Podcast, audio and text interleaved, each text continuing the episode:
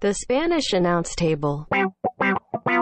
Okay, Tom, uh, here we are, second week in a row for the first time in a while, right? Of the Spanish announce table. I will let everyone pause to, you know, get out there, you know, over exaggerated breaths, right? Of elation, right? Got to calm down a little bit, right? The hairs are standing up. I get it. Before we go further, uh, we'll let you, uh, you know, go through your your response and you know, right? Okay. Now that you're all Exactly. with us, uh, we're back. Episode 282, Spanish Announce Table. Tom, how are you? You know what? I'm doing great. I tell you what, uh, even though it, we had a long pause in between consecutive episodes, it feels normal again, right? Like, I know obviously it doesn't feel normal with the outside world, but it felt good to get off of work, do my daily kind of uh, housekeeping uh, activities, and then get the recorder out and talk to you about pro wrestling. So, yeah, it feels like almost that we didn't have a pause because now this feels so familiar, but it feels good to do back to back consecutive episodes. Like you said, it's been a while. So, yeah. Yeah, this Welcome is our new back. normal. The new normal of the Spanish announce table. We have reopened, as you uh, saw from the title of last week's episode. And uh, yeah, I mean, everything's doing really, really well. How about you? What's going on with you? What's new? Oh, we're great. Yeah, here at the Spanish Announce Table, we have reopened, man. We are like Wisconsin. Just we are all the way open. We don't give it. We don't give a damn. We're head straight out for it, man. I am doing well. Um, you know, given the situation, uh, not much is different than the last things I said uh, last week. So um, I don't know. I, I don't got anything to bore the people with. What are you up to? Not a lot. I'm pretty excited. Uh, this coming weekend, as of this recording, we're recording on a Thursday night. Uh, this coming weekend, though, I'm getting I'm getting into that uh, that old man status because I'm excited because I will be picking up my purchased first ever grill Traeger Pro 22 series. I'm excited. Yeah, you are old. Hey, speaking of getting old this weekend, I guess I, I guess it is warranted to say I will be turning forty on uh, Saturday, Sunday, Sunday. Hey, Sunday. your 20th anniversary of your 20th birthday. That's Right, awesome. Right. So uh, the family is actually to get down to the studio here today. I had to do some, you know, deep ops. I had to like they've been doing something down in the basement. They said that I am no longer allowed down. And I was like, but the studio's down in the basement. And they're like, oh, you're doing the show again? I was like, yeah. Yeah, that's what we do. But so you know, uh, I had to kind of go through the back way. You know, keep my eyes down and not look up. So you know, I uh, had to kind of do some quick, deep, uh, you know, deep undercover ways. You know, Mission Impossible style to get in here to the studio. But that's the level of dedication I have for you, the fans. I love it. Well, happy early birthday on behalf of all of the listening audience and myself. And uh, I guess next week we'll get a recap of what the 40th birthday uh, party shenanigans look like. So I'm excited for that. hmm Yes. Um, you know, I told them to do nothing. So, uh, you know, what do I? They might take you. They might take you up on that. What do I? Literally uh, did nothing. What, am I going to do at forty? You know what I mean? That's how I feel. I'm like, hey, you know, I've done this. We, you know what I mean? And We've been here. This is the 40th of them after all. So, uh, but let's get into it, man. Uh, we had a pretty big week for wrestling, obviously, right? We had Money in the Bank, which out of WWE has become to me one of the big, you know, pay per views. I know they talk about the big four, but Money in the Bank to me, if there's a big five, it it's it. Would you agree?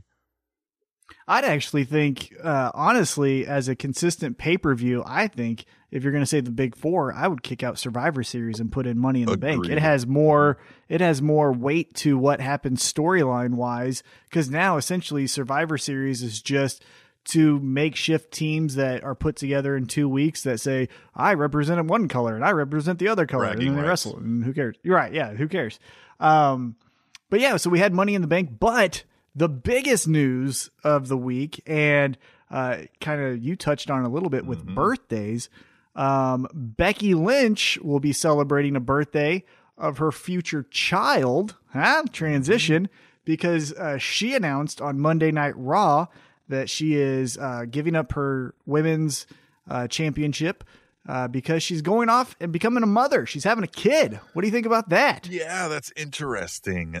that relationship of theirs um accelerated fast, huh? Um, it feels that way. it does it feels feel that way, but but I will say they have been friends for a long Oh, time. So maybe some of those like, you know, early uh, dating jitters they kind of already had out of the way because it's like, you know, what's your favorite movie? It's like, well, I already know your favorite movie. We've been friends for X number of years, or you know what I'm saying, like Right. those kind of things. So maybe that's what accelerated. But yeah, they went Well, from it's like you said dating to um, engaged before to- you marry somebody, you should live with them long enough to see like how they drive in in bad weather, um, or Mhm. when the internet Mhm. goes bad. Um, that's the kind of stuff they've probably seen, right? They've had to travel the Right. road, ride in bullshit cars, get broke down, or get pulled over, or have bad service somewhere at a hotel, or you know. Uh, so yeah, you're probably right. I mean, the, the exposure to each other is probably immense. Yeah. So, I mean, yeah, but like to your point though, they went from dating to engaged to now a baby, and it feels like less than two years. So that is a lot of changes. Uh, but what I find interesting, uh, not only is it that you know Becky Lynch is having a baby, and so she has to step away. Congratulations to her. Uh, now Seth Rollins will probably you know be pulling double duty because I assume that you know an ultrasound might pop up on a Monday Night Raw, or if we ever go back to house shows, you know, one of those baby meetings he has to be a part of, so he can't wrestle that night in Poughkeepsie or whatever. So that'll be interesting to see.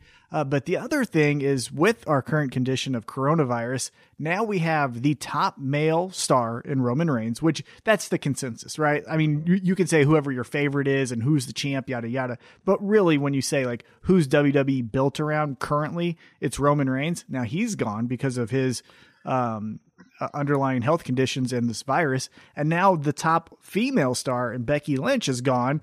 Uh, for the foreseeable future, obviously at least nine months, I would think. I don't know how, you know, they didn't announce how far along she is, but, you know, after birth, um, breastfeeding, things like that. So for the foreseeable future, maybe a year, you don't have your top male and female stars. What do you think about that aspect of this news?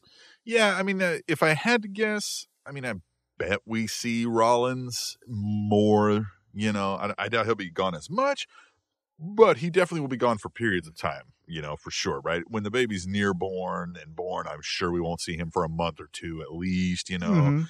um, and yeah, she's gone for you know a year or more, and and or or forever if she wants, right? Like you know, that's a personal Right. decision for some folks. Um, Yeah. I just thought it was interesting uh, the way they did it. I think they took a little long for the final reveal because I kind of got what was going on by her verbiage, right? And the way, you know, like Mhm. it, it clearly Mhm. wasn't an injury when she kept talking about how happy she was about it. And I was like, well, then this is, she's pregnant, right? Like, I mean, there was, Yeah. it's not like she's like, I got cancer. So, um, you know what I mean? like, I don't Why would you say it like that? Do I? Why would you say it like that? I got cancer. because exactly, Da-da-da-da-da. why was she so happy, right? So I kind of figured that out, but that's you know, I mean, what are they going to do? I thought it was really well done.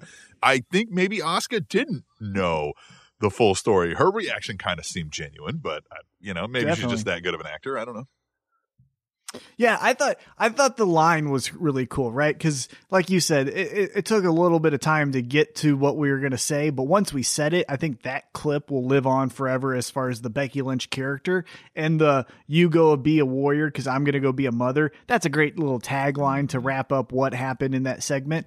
Um, and like you said, Asuka either uh, didn't know ahead of time, and that was a genuine rea- reaction, or she was uh, uh, an amazing actress. So we'll see. But uh, yeah, I thought it was pretty cool as far as unveiling the suitcase. There's the title. Asuka seeing the title. Her, you know, old time Spanish announce table listeners will remember that I was not a big fan of Asuka. Didn't like her because the whole gimmick when she came to the main roster and even a little bit in NXT was she kicks women hard. And it's like, well, yeah, because the other woman is letting her. Like, I can kick someone hard too if they let me, you know. Uh, but this uh, current version of Asuka, where she's dancing on uh, announce tables, screaming at nothing, speaking in her own native tongue with, you know, no one around her understanding what she's saying. I love this version of Asuka. So, with that, uh, I'm really happy that Asuka is the uh, Raw Women's Champion. You know what Asuka uh, reminds me of right now is like the WWE's live version of the Tasmanian Devil, right? Like she Mhm. just comes in Mhm. and just like, and you're just like, yeah, Yeah, she reminds me of what yeah, she reminds me of the best aspects of what I used to like a lot about Nikki Cross in NXT when Yeah. Nikki Cross was in Sanity, and you just never knew. Now, obviously, you could understand a little bit more of what Nikki Cross was saying than Asuka, just a little bit. This might even be but- better. Yeah, but the whole like, is she gonna climb a ladder just to yell at someone from a top of that ladder? We don't know. Is she gonna, you know, kiss Samoa Joe on the cheek uh, during a broadcast? We don't know. So We yeah, I like that moment. aspect we of it. need one moment where she's going crazy, like she's nuts. You can't understand what she's saying. People just kind of leave the room in frustration, and then you know there's like one person left, and she just I don't care if she's got to practice this for a year, but like just delivers the most plain English, coherent line to them, like Mhm. I understand what's Mhm. going on around here, and then just like leaves, you know, something like that. That would be so fun. Yeah, that would be great. Uh, but that leads us into, as you mentioned, Money in the Bank because Asuka is the Raw Women's Champion because she won the Money in the Bank match uh, this past Sunday. So the men and the women, for those of you who didn't watch, the men and the women's Money in the Bank match started at the same time in Titan Tower. Now, this was shot in the same vein as um, the uh, Bray Wyatt John Cena and also the Boneyard match. Kinda. Uh, now that yeah, now that you've got to digest the Money in the Bank match, both men's and women's, what'd you think?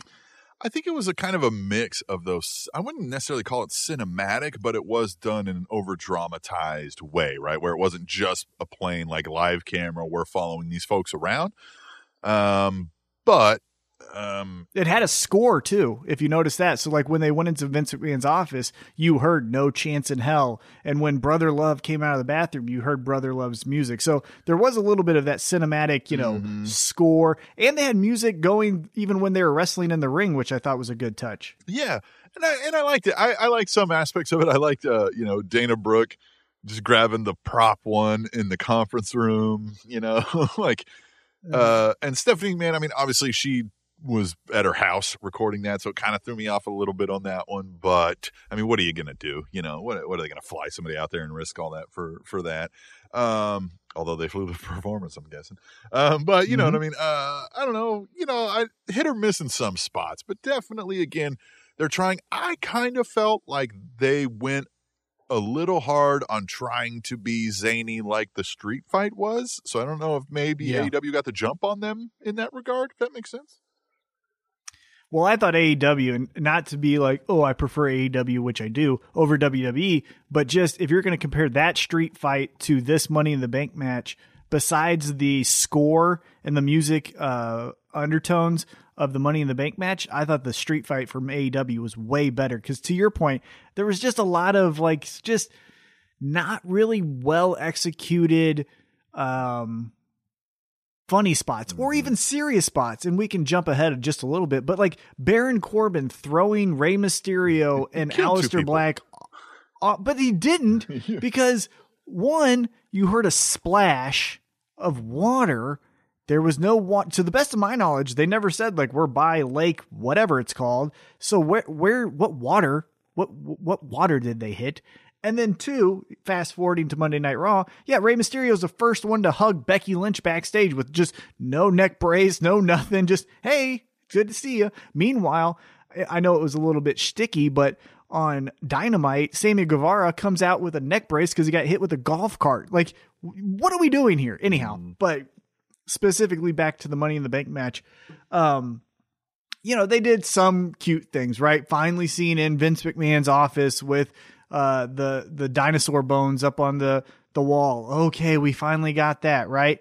And seen Vince McMahon in his office while Daniel Bryan and AJ Styles like That was a funny reorganized his spot. Yeah, that office. Yeah, that was good.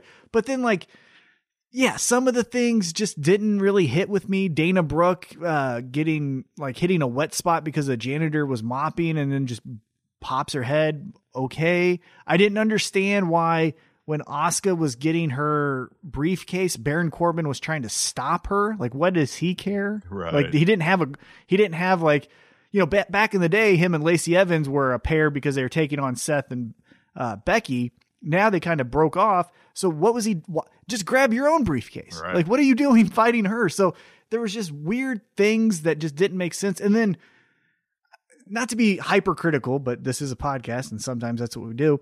But you know, Michael Cole was calling all of the empty arena matches at the Performance Center, and that's fair, whatever, cool. But then he doesn't call the Money in the Bank match unless the winner is announced, and then he calls it as if it's like a video game, just generic, like Asuka is your Money in the Bank Yeah. winner. And it's like, what in the hell? And so either call the whole match or don't call anything. I thought that was weird. And yeah, and then Rey Mysterio and Aleister Black falling into water, but I guess it was off the tower. But then the next night they're both fine and wrestling with no injuries. So Well, yeah, they said what they. in the hell? Well, the next night, Mysterio even said he landed on a on a second roof, right? Which is you know not atypical of big buildings like that, right? There's little tiers to the roofs, so you can't kind of fall off of it like that, um, and you know for other reasons. But uh, yeah, but there was no water that I'm aware of. That I don't know if they've got a rooftop pool at the damn building, so I. It was weird. Well, and then just even Otis Mania, right? Like, which is a curveball. I think everybody like was like, "Man, I'd really love Otis, but they're not going to do that." And then you do it, but you have him trip into it, right? It literally falls into his hands, which I don't, I don't know if that's the best move either. Like, it's just weird. Well, I like it for this reason alone is because even though WWE shoots themselves in the foot nine times out of 10 with coherent storylines that just doesn't make sense, i.e., Rey Mysterio the next night is just fine hugging Becky Lynch, anyhow. I thought it was neat that Otis couldn't climb the ladder because his fat ass couldn't go get up on the rungs, so it would fall into his hands. Like I, I would give that a pass because you told me every time he would step on that first rung, it would break, so he can't get on that ladder. So the only way he could win is by someone fumbling it. True.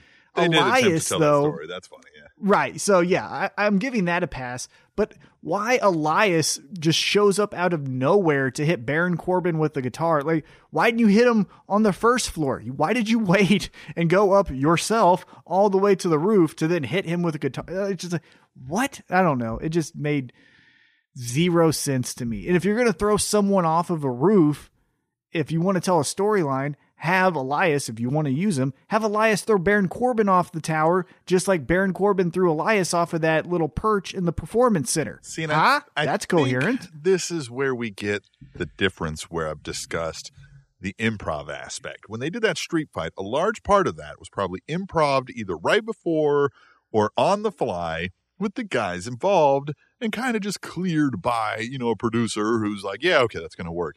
And it's allowed to, Right. it comes off as zany, honest, and fun.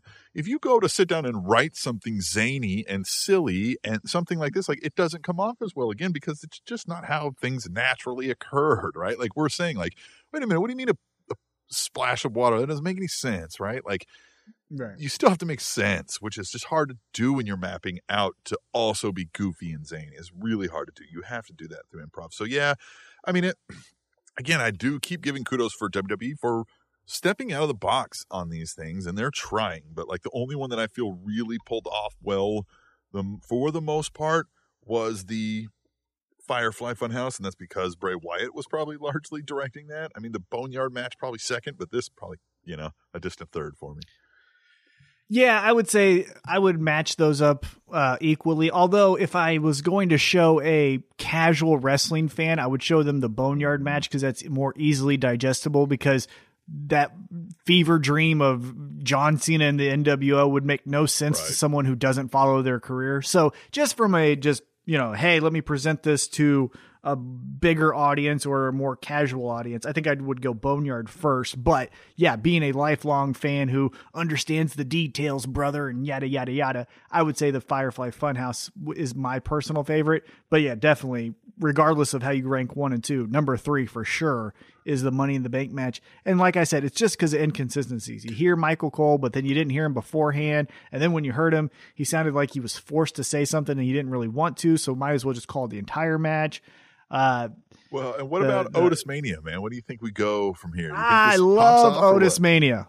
I what? See, here's where I get nervous and where I think where they've usually built up a star slowly, they're almost doing it like you know, the Daniel Bryan story, for example, has been always the case of just pull the trigger now, right? Get him in the Rumble and have him win the Rumble. God damn it, he didn't win the Rumble. Boo, right? So, and we get fed up. And now it feels like, all right, guys, like if corporate was to talk to the fans, they just go, You want Otis? Here's Otis.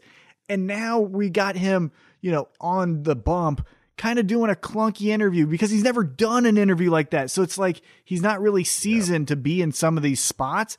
But with all that being said, I thought it was the perfect choice. It was a choice that made me happy. There's so much, hopefully, fingers crossed, good storytelling we can tell, right? So he's a tag team wrestler. So how does Tucker feel? He's in a relationship with Mandy, which how great was it when he said, Yo, Mandy, I did it? That was just Yeah. perfect. I love that, right? So he's in a relationship. Where does that go as him being Money in the Bank winner?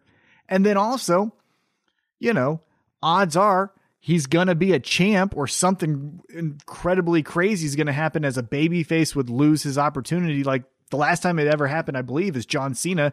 And that was kind of weird as it was.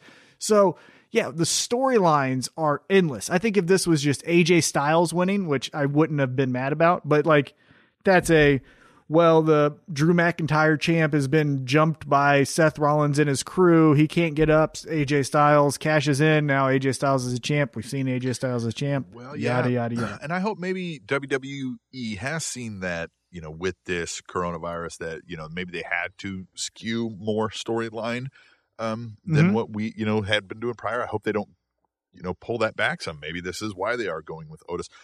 The, the only thing I want to say about the whole Otis mania is I would tweak it slightly on his personality because like I, I love the the oh yes and the, and the you know like the Mandy I did it. I, I just wish some of the baby nonsensical talk would disappear if that makes sense because I don't see that that's gonna hook to the main people very hard very long. You know what I mean? If, if, I think that's Oh yeah, Tucky. even that's fine. But the when he when he's just babbling, you know what I mean, and, and not even making words, right? Like I can't even find him a good. I can't even do it because it's not words. Um, but you know what I mean? Like he mumbles sometimes just to make noise, if you will. Well, he's fat. That's what fat people do. no. No, I will. I will definitely. I hope most people are understanding. I mean, he will literally, right? He'll he'll make a non-word, like just to make a noise and act like he's a. I don't even know, like if, if he's a half wit. You know what I mean? Like uh, I I wish he, you know, he's clearly not the smartest guy in the room, and that is fine for the character, right? But the you know just a little more realistic of a human being, I think, right, as opposed to a complete character. But it's worked for him this far, so who am I to say? You know, uh, maybe if you dial that back, maybe you'd lose some. I don't know. Yeah, the only thing I would dial back is the caterpillar move. It's just that is a mid card move, right? That is Scotty 2 Hotty. Mhm. That is everything, you know, hokey.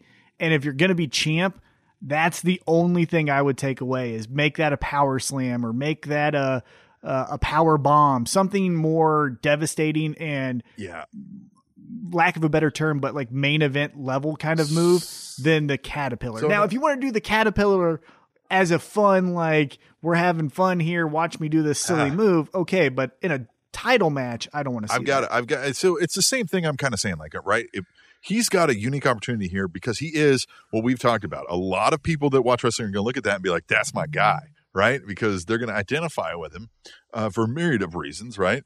Um, and he's a likable dude. He's very charismatic. So if you serious him up, serious him up a little bit, that'll only help that I think attached to some of the people who take a cynical eye to the pro wrestling a little bit. Um, because I think he could be a big star if you played it right. And so a little move like that, like you know how The Rock had the uh the people's elbow, that was a little overdone. So maybe you do, you know, somebody's laying there and you kind of look to the crowd and you do one or two little worms of the caterpillar, right? And then a quick elbow or something, as like you're saying, a quick little pop before the main finisher. Absolutely. yeah, Right. yeah, yeah. yeah. But doing this long drawn out thing with the with the hump pumps or whatever you're gonna call those, right? Like Mhm. ah, buddy. You know what I mean? I'm like, ah, you're dragging it out. You can only ask people to be like so into it, right? But if your thing takes 20 seconds, not everybody wants to do that, you know? Yeah, and so I'm happy that they went with him to kind of recap my thoughts. I'm happy that they went with him because of the endless stories, and he is my favorite thing on SmackDown Yeah. right now. So I'm uh, patient and positive, positive and patient, uh, as a wise man once said, um, on this uh, Money in the Bank cash in, potential cash in. So we'll see where it goes. But other than the Money in the Bank match, I don't think this pay per view will really be remembered for much. I know they did the Bray Wyatt. Um, uh, uh, Strowman Yeah, match. mhm. That was what happened. Uh, you know. So anyhow, let's just move on. I guess if you're okay with Yeah, that. absolutely. Uh, let's move on to the best night of wrestling. And in our opinion, the best night of wrestling is Wednesday night. Uh, you had NXT.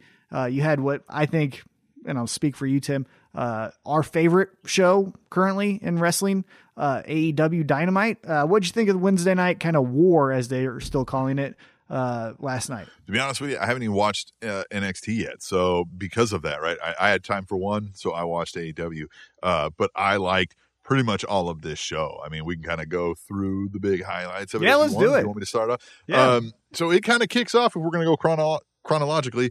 Uh, Lance Archer and Jake Roberts. Boy, and Jake Roberts dug in, didn't he? I mean, if you want to get heat in 2020, boy, did he touch on some subjects that I'm surprised aren't, you know, getting them some heat mainstream wise already. Uh, Jake Roberts, Which good, God, he's good. but like good that he said a woman belongs in the kitchen. Not because that's true, but because you're not supposed to like this guy. Yeah, this guy that is not. Yeah, if you're not supposed to like someone, he's not supposed to say things that you agree with. So I never understood. Like, why would he say that? It's because he's a fucking asshole. Duh. Because, that's why. Yeah, because you're supposed to hate him, which you did, but you should join in with us and have fun with it and boo him and hate him and not, you know what I mean, say we shouldn't watch because of it. Like, yeah, he did that. So you would boo him and hate him and watch with us and boo him and hate him Right. and watch him get beat up. The one thing though that I found interesting about his promo that made me ra- raise the people's eyebrow Mhm. uh, is, did he say that he had to watch a Lance Archer match to get himself excited? yeah, yeah, I, yeah. Uh huh. and that's the guy he manages. Yeah. So is this like a is this like a Foxcatcher thing where he's gonna try to rape Lance Archer? No. that was the only part where I was like, No, what are we I talking think, about I here? think he's just saying that, like, uh, you know, the destruction and the evil gives him a, you know what I mean? Gives him a weird gives him a hard-on. Gives him a weird boner. All right. right? And then I All loved I loved that line too about the women. Well, not again that because it's true or that I you know I like demeaning women, but if you're gonna say an evil line like when he was like, and once in a while when it's cold, she can keep me warm. I was like, Jesus, like, Right. like, God, Yeah. like so horrific. Like that would have been bad in the '80s, right? People would have been like, dude, what the hmm Jake Roberts, man. Again, the the more WWE missed that, like you mix in those old timers doing that and helping backstage, right? Like they just never see they they always pulled those old timers back so much, right? They became vanilla. They're always the you know the Matt Hardy, the Chris Jericho role, right? Like they never let a guy like this come on and just get the heat for somebody, and then maybe teach them in the back how they're doing it. You know? Well, even fast forwarding to next week, uh, we get a cool segment that I'm looking forward to with a stare down conversation between Jake the Snake Roberts and Arn Anderson, right? Like, tell you what, that's awesome. But here's the cool thing about it is unlike the end of Ric Flair's run when it was Ric Flair versus Hulk Hogan when they were both in their mid 50s, this is two guys with a long standing history that have a disagreement, but it's going to be settled by two other guys who have disagreements and are fighting for a title, and Lance Archer and Cody Rhodes, or Cody as he's still calling himself. So that's what I like about it, right? You're like you said, you're mixing the old with the new, but it's still getting the new stuff over because the storyline is not centered around Jake the Snake Roberts versus Arn Anderson, but with Lance Archer versus Cody, those two guys are in that storyline. So it would make sense that they would have, you know, some of that rekindled beef from the 80s and 90s come back to the surface and they need to hash that shit out. So that's awesome. That's again where I love the coherent storyline where things are bumping into each other and then you get the storyline bigger than just the only two people that are in this story is Lance and Cody, Lance and Cody, Lance and Cody. It's like no way. There's Brandi, there's Jake the Snake, there's Arn Anderson. Hell, you could even have MJF talk some shit on Lance or on Cody on behalf of Lance Archer. Like there's some things you can do there and, Well, and AEW does that and I like it. it's great for that reason because it makes it feel like it's bigger than the match itself, which is what you're supposed to want, right? It's supposed to be larger Mhm. than life. Yep. Well, Uh, and you're crowning your first champion, so you want that championship to start off hot. And Yeah. what better way to do it than with a blood feud like this? now, and this is a ways out, and we'll be probably doing picks next week. But what's your gut? feel? I'm still. I think Cody's winning that thing. You know, you think? No, You don't think no. so? I think I think it's Lance because if you study, not study, but if you kind of just observe what Kenny and the Young Bucks and Cody have been doing this entire first year of the company is just saying like, I know you think I'm going to win, but guess what? We're not, right? So like you had the But Young Bucks and Lucha Brothers. this time. That, that, that could be, right? Yeah. That could be. But I would like it as come take the title from the monster. Jake the Snake's going to talk shit on you. Like right there, I'm in. You know what I mean? Like the monster has Yeah, the belt so- above his head. it's because of that. It's because I thought with Jake Roberts and with the way, you know, just the way they do business, he and Lance Archer, they kind of don't need the title to do anything they want storyline wise with those two. Cody, yes, he's writing this. I'm Cody and I can wrestle everybody. And, you know, I'm just the, the cock of the walk here. But I mean, how long can we keep doing that? Is that the next storyline he's going to tell us? Like, I, I kind of almost thought, like, man, maybe he does need this title right now.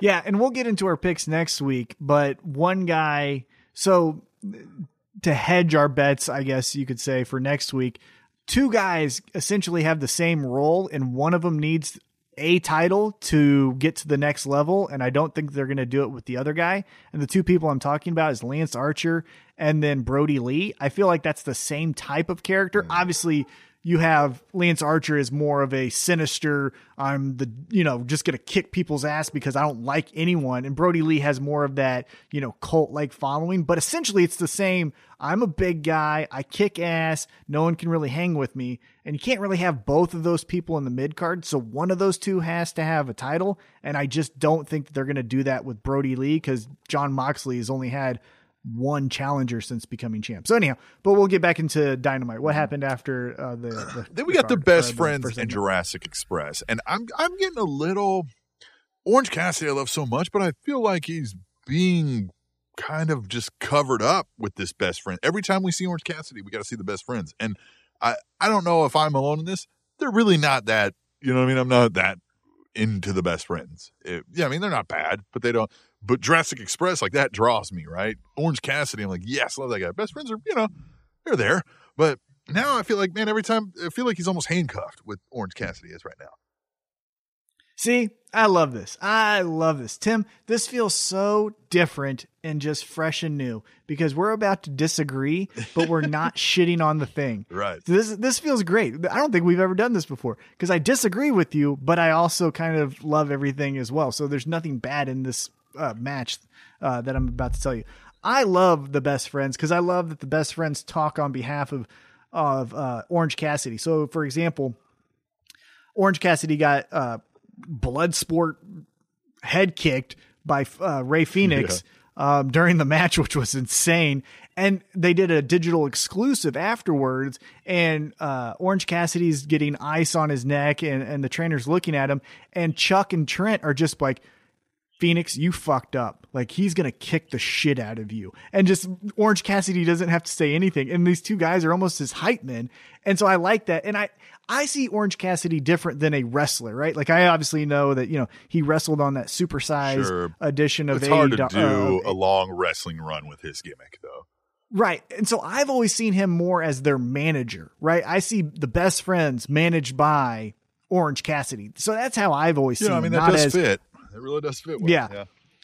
And so, uh, I, I, I love the dynamic of, of the three of them. I, I'm almost buying a shirt. I've been talking myself out of it because I need Okay. to save money, but I keep wanting that So white shirt that side- they have.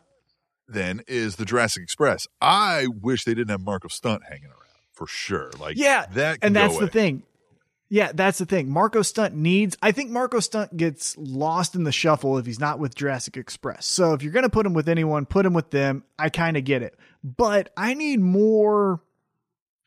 I need more character development of Marko Stunt. Why would this little guy be with a Jungle Boy and a dinosaur? Right. Right, like Jungle Boy and dinosaur. That makes sense. Total Prehistoric, you know, all that stuff. This little guy is he? Can he like? I would think it would be fun. And now you've kind of ruined it because I've seen uh, Luchasaurus talk in promos and stuff. Uh-huh. But if like Marko Stunt could somehow have this special communication with Luchasaurus or with Jungle Boy or with both of them, and that's why he's in the pack, that would so- something more than just hey, it's a little guy and Luchasaurus feels bad for the little guy. I want more of like them going on journeys. I want to see you know Marko Stunt uh, driving a convertible and Luchasaurus is like, you know, head popped out of the convertible. And then you have Jungle Boy on the trunk trying to like lasso cars as they pass by. Something silly Yeah. like that of like these people out in the world. Uh, but they're good. They're good too. I really thought this match was great because it's two babyface teams trying to just have a wrestling match and then just getting the shit kicked out of them by all the heels during their own match, right? So, like I said, Rey Fénix gets the blood sport head kick to Orange Cassidy, and then uh, MJF comes from out of the crowd, air quotes, and DDT's uh, Jungle Boy, and then goddamn uh, Wardlow throws the shit out of Marko Stunt into the into the guardrail, and it's like, hey man, these two baby faces, you know, babyface teams are just having a match to determine a number one contender. did he give him the see ya? Is that what he gave? him? yeah, In the see ya. um, yeah, Wardlow is another one where I I, I want to see a little more. Right, I'm a little worried there might not be much more, but you know what I mean. Like, I feel like he could wreck some shit. But here's the great thing. This is where I love what we're talking about right now is our only criticism is we want to see more. More, yeah. Isn't that isn't that the point of doing television is for us to come back to say I want to see more of this guy Yes. Mm-hmm. or girl, right? Unlike when and again, I don't mean to just bash him because it's easy to bash him, but like if I see the Miz again, I'm going to fucking just drown myself Mm-hmm. because I've seen everything that character can do and it's just stale because there's no difference between him and Dolph Ziggler and John Morrison blah blah blah blah. Anyhow, so like it's a good criticism of AEW Dynamite that I want to see more of Marko Stunt, why he's with Jurassic Express, uh, Wardlow, why he's just uh, this ominous figure with MJF, things like that. So yeah, it, it's great. So anyhow, what what else happened on Dynamite? Uh, they had Hikaru Shida, uh, Penelope Ford, Dr. Britt Baker, and Kris Statlander. Uh, fatal four way, if, if that's what they, I don't know if they just call it a four way match, but uh, Shida eventually wins and she'll take on Nyla Rose at Double or Nothing for the women's championship. Um, again, uh, they've got some solid workers there. I don't think there was anything that really stuck out to me in this match outside of, you know what I mean? I mean, the, these women are definitely, they're not pulling punches, right? I mean, they're, they're hitting hard. Yeah, I think, uh, and I, if they were to give truth serum to whoever you know, Tony Khan, Cody, Young Bucks, whoever is the the booking committee or booker of the women's division, I think they'd tell you like this is probably the weakest part of the roster as a whole for AEW. Uh, I do like though that you got the number one contender who will move on to take Nyla Rose, but while that happened, you had a secondary story with Britt Baker and uh, Statlander on the outside where she's given the finisher, even though like she didn't care to break up the pin because she just hates Statlander so much. Yeah. Like I like that they're building secondary Well, stories on the women's if division. you're using a four way, right, or a you know triple threat uh, as a way to determine a number one contender, if you aren't using that spot to also set up like a secondary match or feud with some of the other contestants, then like you were kind of just adding people in there for no reason, then, right? Right. So uh, yeah, I mean, I think that's excellent use of that time. That's where you fit more stories and leave us wanting more. Give us more stories that aren't answered, right? Like, don't hit us over the head with the same thing. Like, we are not that dumb. I mean, maybe some of us Yeah. are, but like, that's fine to be dumb also because they'll still want more. All right. Taz, uh, you know, I've been trying to interview Darby. I mean, where, uh, you know, Darby's another one that's, I, don't know that I'm buying much, but he, he's still got somewhat intriguing, you know, concepts to his character, I guess. But uh, what do you, what do you feel on Darby? Darby Allin. I like him. I like him. I think, you know, after we settle Cody and Lance Archer, put Darby on a hot streak where he wins four of his next five or whatever, you know, the number is that you feel uh, is needed. And I'd say make him that next title contender for the TNT championship. I wouldn't even mind if he had the TNT championship. Yeah. Put that shit around his neck, put him on a skateboard, have him do fucking crazy tricks in the Jags football stadium. I like him a lot. I, I don't get it, right? Like that is not my scene. Right. I don't paint my face. I don't have the weird tattoos. I'm not You're not wearing into all the cutting and tights. You're not wearing like uh, leggings. yeah, I'm not wearing compression leggings and all that stuff. But Tom. with all that being said, I- he's cool. I never want to see you in leggings under your jean shorts. yeah, I don't think you will. I don't Okay. know if I could pull that off, but Darby, I guess, can because I'm into it. I like what he's doing. I I- think what we're gonna do is Darby tells the old man to kick rocks. I think that's eventually what we're going to get. Mhm. Maybe we get a Taz one off where it's Darby versus Taz. I could see maybe that Yeah, that happening. be fun. You, turn Darby heel, you beat up the old Well, man and with Taz's, I mean, Taz has got an outside of wrestling following with the MMA and the and those the radio shows and the podcasts. So I mean, that Mhm. would be easy publicity for them and probably some good eyeballs from folks that you know, like those MMA fans who have turned away from WWE because of what it is. I mean, there is some crossover fans that I feel they've lost. So maybe AEW can sneak in with some of that using guys like Taz and. I don't know. Maybe. Well, yeah, or you could just use that as the catalyst that turns Darby heel, and then you can do the third match. Like I was saying, let- let's assume Cody wins the the TNT Championship. Then you can do the third match of Cody versus Darby Allin, and Darby Allin's full heel, and he ain't gonna take you know the handshake before the match bullshit from Cody this time around, and he's gonna kick his ass or something. So. Uh, I like I like Darby. He, he he's pretty cool in my book. So speaking of Darby, he, and Colt, uh, Phoenix, and Cassidy are all confirmed for the Casino Ladder match at the pay per view, which we'll cover this a little bit here. It's going to feature nine competitors, with a new competitor entering the match every 90 seconds, and the goal will be to grab a casino chip, which has been their theme throughout, which is neat. Uh, which will determine the victor and person with a shot at the AEW World Title. It's worth noting that the chip can be grabbed at any time, which means that one of the first two competitors could grab the chip before any of the competitors enter. Uh, what say you about this match concept? Ah. A little bit too much. I'm not a big. Yeah, that feels like the reverse ladder match that TNA used to try, where it Mhm. was like you got to take the title and climb the ladder to then put it up, you know, Yeah. that kind of thing.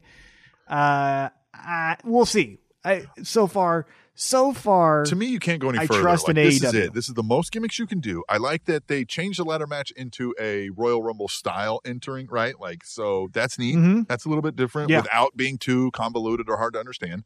And then the only difference is the casino chip. Okay, that's been their theme. So to me, I'm okay with all this just for that reason, right? If you did anything else, I'd be like, you lost me here. yeah, and I want to see what the chip looks like because in my book or in my head, it just is a chip that you can put in your pocket. I want something more, No, it's got to something be bigger. big, I guess. gigantic, right? Yeah, I hope so. Yeah, that's that's that's a concern of mine. But again, I haven't like seen the it. size so of a stop sign. Yeah, something like that. I, I need something bigger than just Yeah. something you can put in your pocket and run around and not get caught. You know, because then Darby Allin would win or Orange Cassidy would win. You know what I'm saying? So, uh, we'll see. Uh, going back though, how we were talking about the uh, Lance Archer Cody match, one thing that was announced on Dynamite is Mike Tyson, Iron Mike Tyson, former heavyweight champion, uh, and who's been doing some amazing Instagram videos at 53 years of age, uh, holding pads or you know hitting pads. Uh, he will be presenting the champion uh, with his belt uh, at Double or Nothing, so that'll be pretty cool too. Well, another great, uh, another great, you know, marketing plan for them. I mean, we saw how well it worked with WWE. It had a visible shown help in their exposure and ratings. Now, Mike Tyson was arguably hotter uh, in the mainstream eye oh at that God, time, yeah. Oh yeah. but he is still a name that people are going to be like, oh. You know what I mean? Mike Tyson wrestling, what? Mhm. You know, so it's going to get eyeballs to at least hear. They'll be like, "What is AEW?" Right? So that can only help if you're asking me, and I think that's a great decision. Definitely, yeah, Yeah. I love it. So, uh, yeah, Well- we'll, we'll keep it. We'll keep it moving. What happened after see that? MJF back, uh, taking on Lee Johnson. Um, I mean, you know, this is exactly what you thought it would be, right? But um, MJF mocking everybody, right? Uh, so what do you, uh, you know? uh, I think we've sang the praises of MJF. I don't know if you've got anything in addition to say about him that you took away from this week. Love it. And I love how he gets into the camera and says, I'm better than you. And then he pauses and holds out his pinky. And then Wardlow puts on the uh the the pinky ring and then he goes and you know You it know and then he kisses his ring yeah that's a great touch mjf so far can do no wrong i haven't had one thing other than his weird spray tan there's nothing that i dislike about mjf But it's all. I mean, it, it- that that helps, right? Like, it, yeah because it looks stupid and he's stupid i love it yeah yeah, he. I love the guy who's way full of himself, and you look at it and you're like, really, you, right? yeah because that fits so well. And yeah, that line is so great of the I'm better than you. You know it. oh, Yeah, it's so great. love it Well, Chris Jericho versus Pineapple Pete, right? Again, another, you know, what we thought it was going to be, but uh, this guy, Jericho single handedly up this guy, Pineapple Pete's asking price on the Indies, uh, probably doubled or tripled, don't you think? Yeah, the only thing I would have done different, just in a little bit, where it doesn't make Pineapple Pete or Shug D, as he's called, uh, really look like a sack of shit, is you know have him do three or four roll ups where Jericho kicks out, and then he goes off the ropes, and Sammy grabs his leg. That distracts Pineapple Pete. Then he turns around, takes that back elbow, and then he loses. Right, Right. just one little thing, because that was just, I mean, that was a squash of a squash, right? And then how Jericho t- tore off the Pineapple Pete shirt and was just like, "We're done with that." I was like, "Man, we didn't have to really do all of that, did we?" Like, Yeah. I would have just made him look a little bit better. Yeah, I agree with you on that. Right. Because then, you know, it only helps that guy and still makes Jericho and, and his folks. Yes, we want Jericho to look like, you know, Pineapple Pete had no chance, but not just because Jericho's a physical specimen. That's not what we're supposed to do. Right, exactly. That's what I'm saying. Like the inner circle could have fucked with him the entire match, and that's the reason why he lost. Like we don't know, and he probably isn't obviously Yes. on Jericho's level, but it could have been if it wasn't for Sammy or Well, uh, you know Imagine Jake Hager. they're whatever. all like four of them are around, uh, you know, each side of the ring, and I mean they're just just leaning into him with insults and jokes, Right. and then every time he comes near, they're swiping at him or they're you know Yeah. trying to untie a shoe or they're you know like just screwing with him the whole time, and then yeah, one one second he's distracted, spinning back elbow, whatever he calls that, right, Judas effect, yeah, and we're Mhm. done, right? Or or Hager just wallops him with a damn you know punch to the back Yeah. of the head, right? Like you know, just something.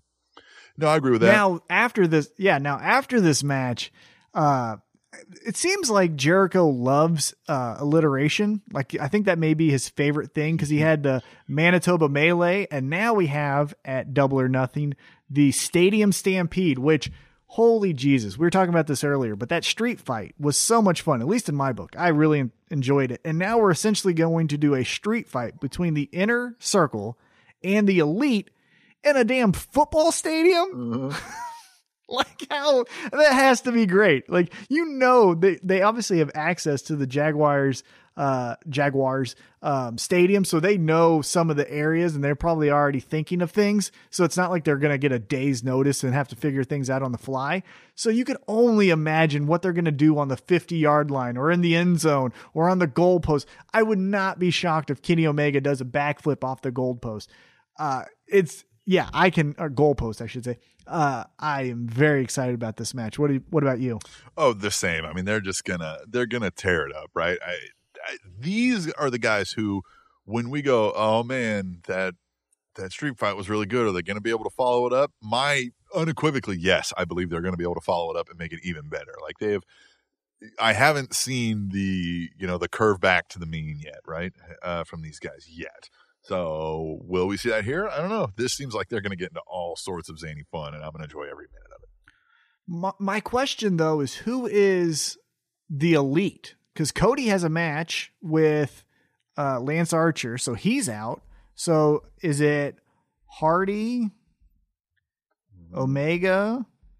I'm trying to write this down. Hardy, Omega, Hangman. I guess. Yeah, Hangman could show up. One of who's the young buck that can wrestle, right? One of them's hurt, right? And that what's going on? Well, that I'm glad you brought that up. No, no, no, no. One thing that I think everyone got worked on is he's not hurt at all. He had a kid. oh, If you watched, I watched the one episode of Being the Elite because they came to Kansas City, so I just wanted to see if they ate at you know Yeah. a restaurant near my house or whatever like that. And the blonde guy, uh, Nick, I think I don't know their names. It's Matt and Nick, but I don't know which one's Right. which. But the blonde guy was like, "I'm having a baby any day," and then that's when they did that injury angle. It's because I think he's spending time with his newborn. Makes so sense. that's at least what I've been guessing because he did that one match on being the elite, like episode 200, just fine. So I don't think he's hurt. So yeah, young bucks. So that's buck one, buck two. So that's one, two, three, four, five. Okay, so yeah, because they had the inner circle has five, And right? maybe 'Cause you throw in if if the other buck can't be there, maybe you throw in the Señor Benjamin as a token guy to stand on the right. Yeah, that'd be funny. Right. So, yeah, that's probably who it is. Or somebody comes out from that, you know, Matt Hardy vein or something, right? Yeah, but that's probably the five because then you got so you got Jake and Jericho, Sammy, and then uh Ortiz, and then uh the other guy, and then you have Santana. Hardy, Omega, yeah, Santana. Then you got Hardy, Omega, Hangman, Buck one, and Buck two. There you go. Okay, Yeah. I just when they said it, I was like, well, who's who's Yeah. the damn uh, elite? But now that makes sense. Yeah. So then we got uh, the Exalted One, uh, Brodie Lee taking on, oh, Mr. Brodie Lee, right? Taking on Christopher Daniels, which, you know, uh, Kazarian took on uh, Moxley. So, of course, we've got to do the flip side, right? And do uh, Brodie Lee take on Christopher Daniels, um, which, you know, fits. And again, nobody thought Christopher Daniels was going to win this match, but Christopher Daniels uh, is excellent at his whatever, he's 85 years old or something like that. Um, and then, you know, uh, we can talk about Moxley coming in afterwards too. Would you take anything specific away from the match or? Well, I liked it, and, and again, I'm going to keep praising it, and as long as they keep doing it. But it's coherent storytelling, right? So the entire time when Evil Uno was saying the Exalted One was coming, it was alluded to that that was going to be Christopher Daniels, right? And when the Exalted One did reveal himself to be Brodie Lee, he took out Christopher Daniels. So eventually, you have to do that match, right? But like you said, Christopher Daniels was maybe 96 years old. So a payoff match at a big pay per view between Brodie Lee and Christopher Daniels is not that big. So let's just do it in the main event spot of our weekly television show, Dynamite. And then there you go. And so I thought that was perfect, right? You had to have that payoff. It happens here. It wasn't like six months from now where people may forget about it. Uh, and then Brodie Lee is obviously the monster, exalted one, you know, with the uh, Dark Order and all of that stuff. So of course he would win. And then yeah, like you said, then Jon Moxley would come out. Uh, and Jon Moxley coming out was okay. Uh, I'm I need something different. Maybe I get that he's a reckless badass, and that works in a crowd. But you kind of look like just a crazy guy when there's no one around you. Yeah. The, I've always been a fan of, of Moxley, right? I mean, I, when he was coming in, I, you know, I was not exposed to him before, but when I knew he was coming in, people had said, "Hey, check out, you know, this Jon Moxley character. He just signed with WWE. He's going to be, you know, a different name or whatever." Uh, and I liked what I saw. And then Dean Ambrose was one of my favorites for a long time, but it has hit now that he has been running the Pillman routine for a bit now, and I, I don't know that it's going to carry and- much. And I to me it's not even like like with Pillman he was working other workers. Yeah. So it had that element of like no one legitimately knows what's going to happen, right? Bobby Heenan might cuss and go off of commentary. Uh he might hump a pencil in ECW. We don't know if he's in WCW, ECW, or WWE. He's going to call Marlena something crazy, right? So, like, he was pushing the envelope. And that was crazy. So if you're going to do crazy, you have to push the envelope. And really, Moxley doesn't push the envelope. He just looks like he pushes the envelope. He, and I hate to say this, but he kind of cosplays as Brian Pillman instead of Yeah. being Jon Moxley to me. I agree with that. That's kind But of hey, what I think. he's yeah. the champ. We'll see what happens. I, I kind of hope, I don't think they're going to do it, but I kind of hope Brodie Lee does win because I would like to see the Dark Order kind of have. Because one thing that's awesome that they've uh, never confirmed is how many members there are of the Dark Order, right? So, like, they have some numbers, right? There's seven, eight, Yeah. and then obviously 10 is, it seems like the right hand man of Brodie Lee right now. And then you have Evil Uno uh, as well that we haven't seen because I assume quarantine. But, you know, have Brody Lee as the champion and make this thing, you know, spread like Here's- spiders in a scary movie. Might- and we just don't know where all this Dark Order is. I is. might wait on that one, right? I'd find a way uh, to sidetrack Brodie Lee for a little bit, right? Like uh, somebody is mad at him. They, I, I, I'm afraid they didn't do the legwork for this yet. You know what I mean? But like somebody cost him that match, so that so Moxley gets the win, and then you know what I mean. He gets to not have to go after Moxley for a while, right? Because he's focused on this other guy, but. That way you get Moxley his run and get it out, but eventually you do that, right? And not too far down the road, but Brodie Lee takes the reins, right? Gets the title, is, you know, spreading the dark order. Every suddenly AEW is like, holy shit, man, we've got this evil thing that might crumble us or you know what I mean? Like end us. And then that's where you get the Cody out of this. I'll never be able to win the world title, right? Because you got to let that breathe for a while. But eventually, he would have to Mhm. be the one who can finally take down the exalted one, right? Like, and Yeah. so somehow Mhm. he has to work himself into an ability to be able to challenge for the right. I mean, so I'm saying this eventually should take you several months to play out. Um, Mm-hmm. so yeah, I mean, you could start doing that now and putting in some of that legwork if Brodie Lee, you know what I mean? But I, it does feel weird that they would just toss Moxley aside, but there is also the fact that, like, kind of what we're saying, I don't know that everybody's feeling the Moxley. Again, we don't know. There's not a crowd, right? But if you're going off the storytelling and the, oh my God, what happens next? There's less of that with Moxley than pretty much everybody else they're giving us. So, uh, you know, maybe they do. Maybe they do give it to the Exalted One. But again, we've got a week to determine that yet. So, um, I would probably not yet with an idea that I'm going to here pretty soon. Yeah, that's fair. Yeah. I would, I would, yeah, I, I could see that. One thing we didn't mention though, uh, going back to the Jericho segment, the feud of 2020 looks to have a conclusion as Chris Jericho destroyed Vanguard One. Yeah, we're gonna have to get a new Vanguard. Were you? I mean, I, I was almost in tears. I was like Matt Hardy. Mm-hmm. How did you feel when you saw Vanguard One take that beating from the Uh, the inner circle? Well, I just thought I was like, man, that's a that was a costly scene, right? It was a couple hundred bucks right there. Mm-hmm. Good, Yeah, good. I mean, You know, good drum might so cost sad. you upwards of a thousand bucks, man. Uh, you know, but hey, Jericho's got that right. Um, Yeah, but I'm telling you what, Vanguard One and Jericho, a feud that will live on in infamy. I that's that's my feud of the year. Well, Tim, I'm Jericho tell you. killed Vanguard One, I mean, Vanguard One is probably one of the more unique wrestling characters to come along in in a long time, right? Like, it's definitely one for the history books, right? I tell you what, you can have your Hogan and Savage, your Rock Mhm. Austin, your Mhm. NWO Sting, Vanguard, Vanguard One, Mount Rushmore and Jericho. material.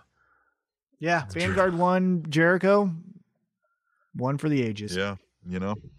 Uh, yeah, if they make a, uh, new DVD like they made that one of like rivalries, right? It would be yeah, that would be the cover. on there. It would be the cover. Yep. Yeah, bump off uh, Taz and Sabu and put in Vanguard One and Jericho. That's that's my vote. I'm kidding. Um, yeah, and then you said you didn't get a chance to watch it. I I got to see most of it, but Yeah. on uh, NXT, uh, the big thing coming out of there is uh, Matt Riddle and Timothy Thatcher. Timothy Thatcher leaves Matt Riddle high and dry. Imperium becomes your new tag team champions. They then have a main event match that night, and Timothy Thatcher at the end of the show has Matt Riddle in an armbar screaming for his life. And that is how we end it. So Matt Riddle getting a little bit more of a main event push, which, you know, complete transparency and honesty to the audience. If you throw Matt Riddle and Daniel Bryan on AEW, I cancel my WWE subscription and I don't even give it a shot. Like those are my two favorite things on WWE. And it was great to see Matt Riddle get so many segments. Uh, and Timothy Thatcher, to his credit, is awesome. I've seen him in Evolve. He's an Evolve heavyweight champion for the longest time. Uh, his teeth are fucking ugly. He is not a very attractive man to even look at aesthetically, but he can wrestle his ass off. And that hard hitting style between Matt Riddle and Timothy Thatcher, hopefully we do a street fight or no holds barred, something crazy like that. I'm into it. I love it. Yeah, uh, Matt Riddle's definitely one of my favorites. Um, and you're right. I mean, there's not too.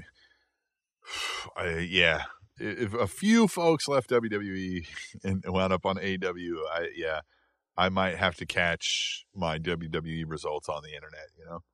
Um, yeah, I agree. There's too much time in the world to do other things than watch, you know, 62 hours of wrestling. So you got to make it worth my while. And right now, AEW is doing that. Yeah. And you know what else is doing that? Uh, the Spanish announce table. Uh, so um, I, I guess that's all Hey. we've got. What do you think? Well, no, I wanted to, you know what? Oh, I wanted to do a thing, and we don't have to necessarily do this each and every week because we don't want to bombard you with, hey, look at our stuff, look at our stuff, look at our stuff. But we want to help you, the listening audience, because we understand, you know, there are so many choices in entertainment books, movies, TV, uh, cartoons, pro wrestling. There's so much. So we like to be a, a guiding voice for you. And we haven't come up with the name of this segment, but we essentially want to uh, give you a tip to be a more well-rounded pro wrestling fan. And uh, I guess Tim, I'll I'll start since I was the brainchild is mine. Um, I wanted to give you a tip to the listening audience of something that you should give your time to, and that is a new book by Jonathan Snowden. It's called Shamrock, the world's most dangerous man. If you're a longtime pro wrestling fan, you obviously remember him during the Attitude Era, where he took on the likes of Stone Cold, The Rock, Farouk. Uh, he was in uh, the Ministry for a little bit. He was uh, Vince McMahon's right hand man. Uh, obviously, in MMA, he was one of the pioneers in the first UFC, uh, going all the way to UFC 40 with his uh, fight with Tito Ortiz. There's so much. I've only read five chapters, and there's 15 chapters total, I believe. Um, I've only read the first five, which takes you up to the start of the UFC, and there's so much of like the Nasty Boys fight on the independent scene, uh, his father and stepfather, and then adopted father just being complete psychos. This book is so entertaining from page one to obviously right now, page five. I can't put it down after this podcast. I'm going to read the next chapter. Love it, love it, love it. You can pick it up on um, Indigo Books obviously Amazon, but fuck Amazon, uh, or anywhere else that books are sold. It's really cheap. I think it's only for 10 bucks. Uh, but if you are an MMA fan or a pro wrestling fan or both like me, this is a must have book. I absolutely love it. So that's my pick. Tim, what do you got? Yeah, and I didn't have anything kind of wrestling related because you know we just and I don't even think it's going to be wrestling related every time we say recommendations either. Well, and this book, yeah, and this book isn't wrestling related per se because I mean the first five chapters is him being beat up by his mm-hmm. fathers or being beat up by uh, you know bouncers at a bar. So it's not pro wrestling centric. But anyhow, sorry, I will say though, I was turned on to this show uh, through my wife, who works with a guy who is a, a fan of the show, and um, he had been mentioning to my wife. So kind of, you know, as I was talking, he was talking to her about, Hey, I saw your husband, you know, put the Spanish announce table back out. And she, you know, she was telling me that and she goes, Oh, by the way, he said we should be watching a show called Upload, which is on Amazon Prime and fuck Amazon, right? But we are, we will be when we will not be renewing that when it's, uh, time. And, right. um, but if you still have it, or, you know, maybe you don't care and, you know, uh, about, you know, why we maybe are saying fuck Amazon, uh, you know, and you're going to keep it. I, I can't recommend this show enough. Or maybe, you know, maybe you pirate it. That's up to you. I do not uh, condone illegal activities, right? um, but uh, the show is called Upload, and let me set the stage for it. it's it's 2033, and if you catch this before you die, you can get yourself uploaded into a quote unquote heaven, right? A digital afterlife, right, where you can live for hundreds of years, provided you've got somebody on this side, uh, you know, paying your way, right? Um, and it is, uh, it might be one of the best current shows out there from many aspects, right? I mean, there's humor, there's drama, you laugh, you cry. Um, and what we quickly get into is right. So the main character is a young guy who dies in a automatic driving car accident, right? Well, how did that happen? Why is he there? And you know what I mean? You just start finding out more and more, and it, it it's got a it's got several messages, right? It's kind of taking some digs at capitalism, right? Um, it's kind of taking some digs at uh, our disconnect from reality via tech, right? It's it's just got it's it's very well done show. So if I can't, you know, 10, 12 episodes or whatever, they've got one season out. Uh, but I have found nothing, and we, you've heard us, we're pretty critical, right? Uh, but I, I, think everything's the writing's good, uh, the the angles they take, all that kind of thing, It's really done well and I, I recommend that one, but I don't recommend Amazon. So figure that out on your own. and you know, as a matter of fact, we're gonna stop, you know, recommending our whole. You know, we had a uh, um a link which is still on the website. So if you still shop at Amazon, use that link. Um, but we recommend you not shop at Amazon, right? And instead, just donate us money if you feel like uh, helping us out uh, via the PayPal link that's up on our website, SpanishAnnounceTable.net. Um, but on Amazon Prime is the show Upload. That would be my recommendation. That's what I did this week outside of wrestling and anything else, anyway. So, uh, yeah, I like it. Also, one thing I wanted to point out, um, uh, kind of with that tie with MMA and pro wrestling. Uh, for longtime MMA fans or longtime fans of Undertaker, mm-hmm. Uh, you'll remember at UFC 121, Brock Lesnar lost his UFC heavyweight championship to Cain Velasquez. But after that ass whooping that Brock Lesnar took, he exited the cage and went back to the locker room. But as he exited the cage, Ariel Helwani, one of the best MMA journalists in the world, uh, one of the prominent figures in the MMA community, was interviewing Undertaker to get his thoughts on the fight that just happened. And as Brock Lesnar walked past uh, Undertaker and Ariel Helwani, Undertaker catches eyes with Brock Lesnar and says, You want to do it? And Brock just kind of looks at him because he just got his ass kicked. He was probably concussed and then continues to walk. Ariel Helwani goes, Well, what was that about? Undertaker gives him no information, kind of no sells what happened. And it was such a crazy mythological what if, what happened, Well, I remember what that was, happening what wasn't. when it happened, right? Yeah. that was big news. Yeah, all of that stuff. That was 10 years ago, okay? Again, UFC 121.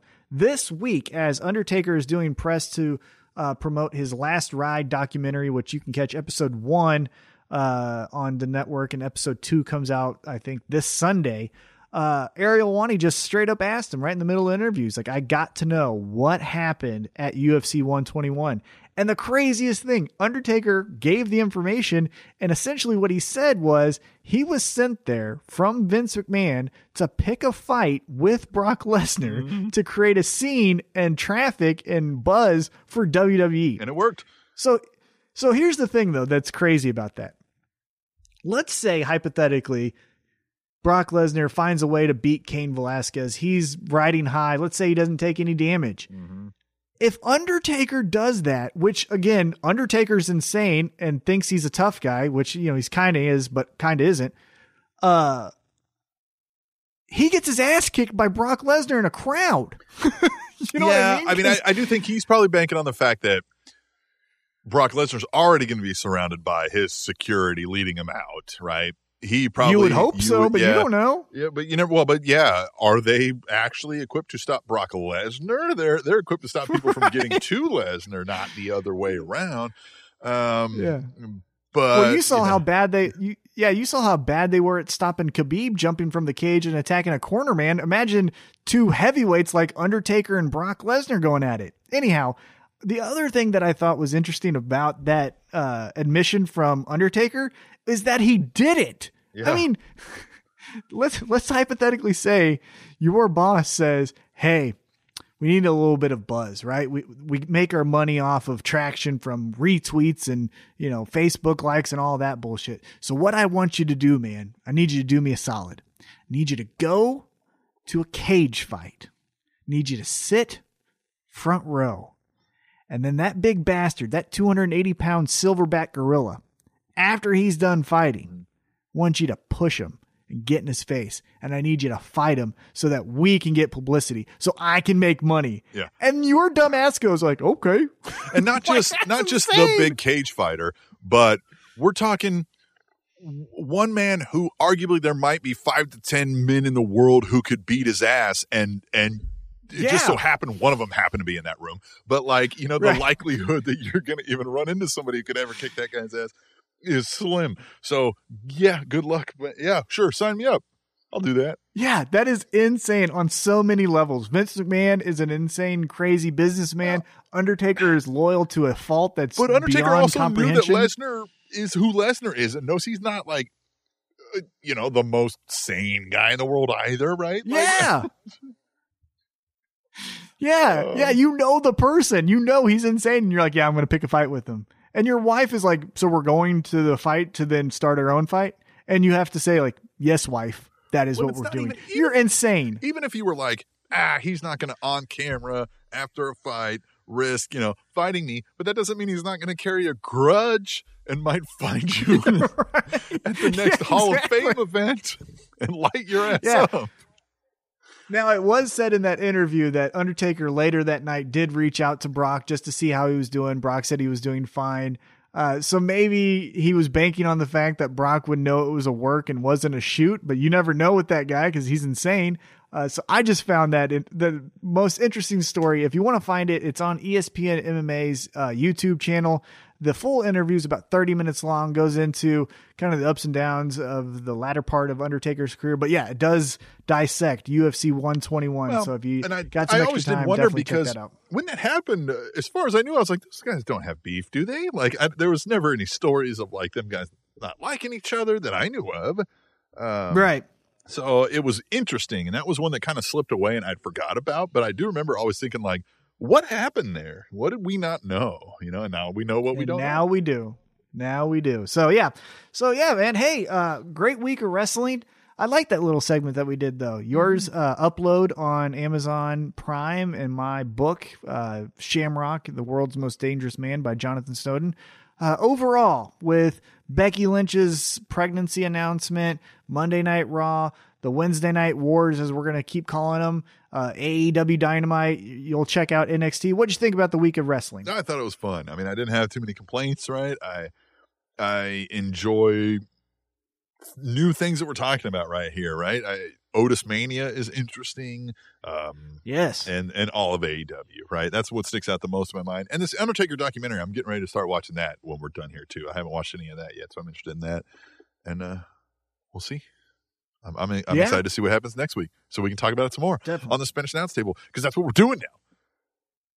That is what we're doing. Hey, and also, uh, you had mentioned that we have a link uh, to donate to our PayPal account. Definitely, if you feel uh, that you have the funds to do that, we would definitely appreciate it. Uh, but we all are also working on some mm-hmm. other things here in the near future to kind of help out uh, others, not just ourselves. Um, so be on the lookout for that. Um, there's so much stuff coming up. We are going 100% in. And I know we told you that before, listening audience, but we're doing it again. And this time, I don't know when we're going to give up, but it doesn't look like anytime soon. So be on the lookout for some new crazy fun things. Follow us on Twitter, follow us on Instagram, follow us on Facebook, uh, or like us on Facebook, as they say, or whatever that is. Uh, and uh, have some fun watching pro wrestling. The Spanish announce table.